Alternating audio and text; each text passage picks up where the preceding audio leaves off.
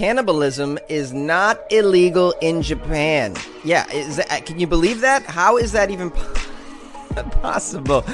Well, I'm not going to Japan anytime soon. Well, I mean, if I do, I'll stay in the city. I'm not going to venture off to where the natives are. I'll end up being boiled in some stew. They'll be making some Jonesy shish kebab, so no thank you. Guys, this is Jonesy, the comedian in Los Angeles. I'm the host of Weird AF News, and today is Wednesday, August 30th. I got some strange stories for you. Let's get right into it. Among all the other issues we're facing on a global scale, it's so nice to know that America is on the verge of a rat apocalypse. Yes, not just the apocalypse, we have to worry about the rat apocalypse. American cities are seeing an explosion in rat populations due to what they believe is global warming. And this is freaking me out because I only live in major cities. I was in New York for 10 years, now I'm in Los Angeles. And I do recall seeing a lot of rats in New York City before I left as it was getting warmer. And uh, I don't see too many of them in Los Angeles, but then again, I don't hang out by the river too often. so, Houston, Texas is seeing a rat spike this year. So is New York City. In Chicago, rodent complaints for the early part of the summer have increased about 9% from last year, forcing officials to start sprinkling the streets with rat birth control. Philadelphia and Boston were recently ranked the two cities with the most rat sightings in the country, it's not just this year either. USA Today reported last year major cities saw spikes in rodent related business from 2013 to 2015. That means calls to such pest control services like Orkin were reportedly in Chicago up 61%, in Boston up 67%, in San Francisco up 174%, and in New York City up 130%. Experts seem to agree that the weather is playing a role in the recent rodent increases. Extreme summer heat and this past winter's mild temperatures have created urban rat utopias. Somebody who claims to be a rat pro, um, I don't know what that is, but uh, I guess someone who probably hangs out with rats all the time, who just maybe they dress up as a rat for Halloween as well. But, anyways, they claim to be an expert. They say breeding usually slows down during the winter months.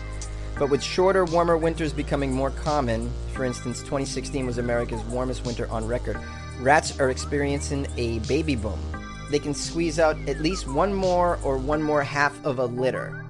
Now, what does that even mean in numbers? Well, one more litter or half litter makes a serious difference when a potential population boom is not only a nuisance but a public health and economic crisis. Rats breed like rabbits. Two rats in an ideal environment can turn into 482 million rats over a period of three years. That is crazy scary. Can you imagine? I can't even wrap my head around 2 million rats Never mind 482 million rats. That's enough to pick us all to the bone. Urban rats caused $20 billion worth of economic damage in the year 2000, partially due to the fact that they eat away at buildings and other infrastructure. Imagine how much they're costing now. Obviously, they carry diseases E. coli, salmonella, something called leptospirosis, which recently killed one person and sickened two in the Bronx. Clearly, the coming rat apocalypse is here. It is threatening the health of millions across the country, costing billions of dollars, and being fueled by global climate change. And rat eradication programs are underfunded.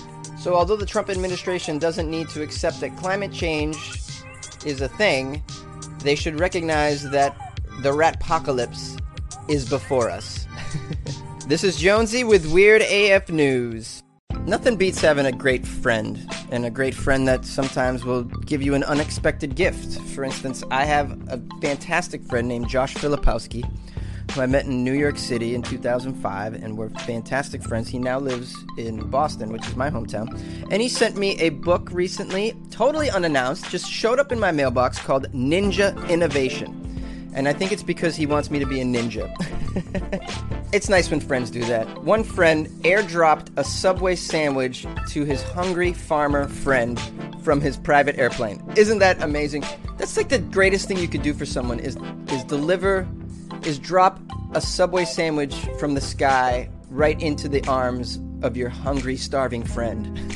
this occurred in Langdon, North Dakota, a tiny town not more than 2,000 people, and a four hour drive to the capital of Bismarck. This is North Dakota, baby. This is mostly flat farmland. It's humid in the summer.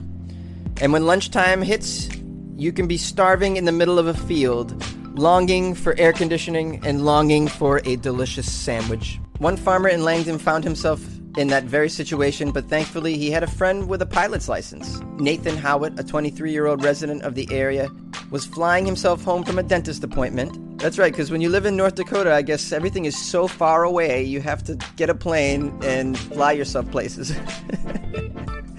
Anyways, on his way back home, he decided to pay his friend a visit with a care package. According to a Snapchat video recorded by the farmer, Howitt's plane can be seen flying low to the ground before dropping a Subway sandwich out of the aircraft, then quickly ascending back up to the sky. Since the airdrop was posted on Facebook, it's been shared 4 million times. Even Subway get in on the action, reposting the video with the caption, Friend Level Expert.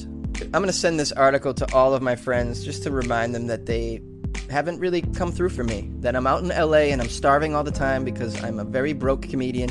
And I would like someone to just drop Subway sandwiches on my face. Yeah. Hey, you know what? You can even Venmo me the $5 and I'll go get a $5 footlong. How about that? All right? You don't have to drop it on me from afar. I know that's very expensive to go, you know, hire a plane. What's the nicest thing your friend's ever done for you? I would love to hear of a great like unexpected gift that your friend surprised you with, call into my station and let me know. I'd love to hear from you. This is Weird AF News, and I'm Jonesy. A drunk Florida woman bites a man's fishing line and then swims away with it. How many of these crazy, insane stories come from Florida? So many. It's Florida, it's Florida, Pennsylvania, and Virginia. That's where the weirdest people are, I think. Or it's where the most drugs are being taken. St. Augustine, a Florida fisherman got quite the catch Tuesday. But it happened to be not a fish, no, no, no, not a lobster, nor a crab, nor anything that you could really put on a plate and share with your loved ones. It was an intoxicated 22 year old woman. on the end of his line, yes, yes. Authorities were called to the St. Johns County Pier at 6 p.m. after a fisherman said a woman bit his fishing line and swam off with his lure. Lure, by the way, is spelled L-U-R-E. Do you know what a lure is? It's just a fu- it's a really funny word, lure. She swam off with my lure. The fisherman told deputies that Alexandria Turner, 22, appeared to be drunk when she swam up to his fishing line, cursed at him, and swam away with the line. Wonder what she said. Doesn't say. I would love to see video of this. Being that her behavior is so crazy and weird, I'm gonna guess she also said something really weird on the lines of, Hey buddy, this is my ocean. You're not allowed to fish here. All the fish are mine. Here's your anti drinking advertisement right here. you know? Enough with the drunk driving. Hey, don't drunk drive. We all know that. Also, don't drunk swim. this is what happens. Oh God, it's people like this that I pray don't procreate. Somebody out there who knows this woman, do not impregnate her, okay? This is one of those humans that shouldn't be in charge of raising another human. Alexandria Turner, wherever she is. She's probably getting wasted at a swimming pool and taking away the floaties from the kids. This is my pool! Oh, I wonder if she's single. Guys, I think I found the love of my life here. She's in Florida. This is Jonesy. Weird AF News on Anchor.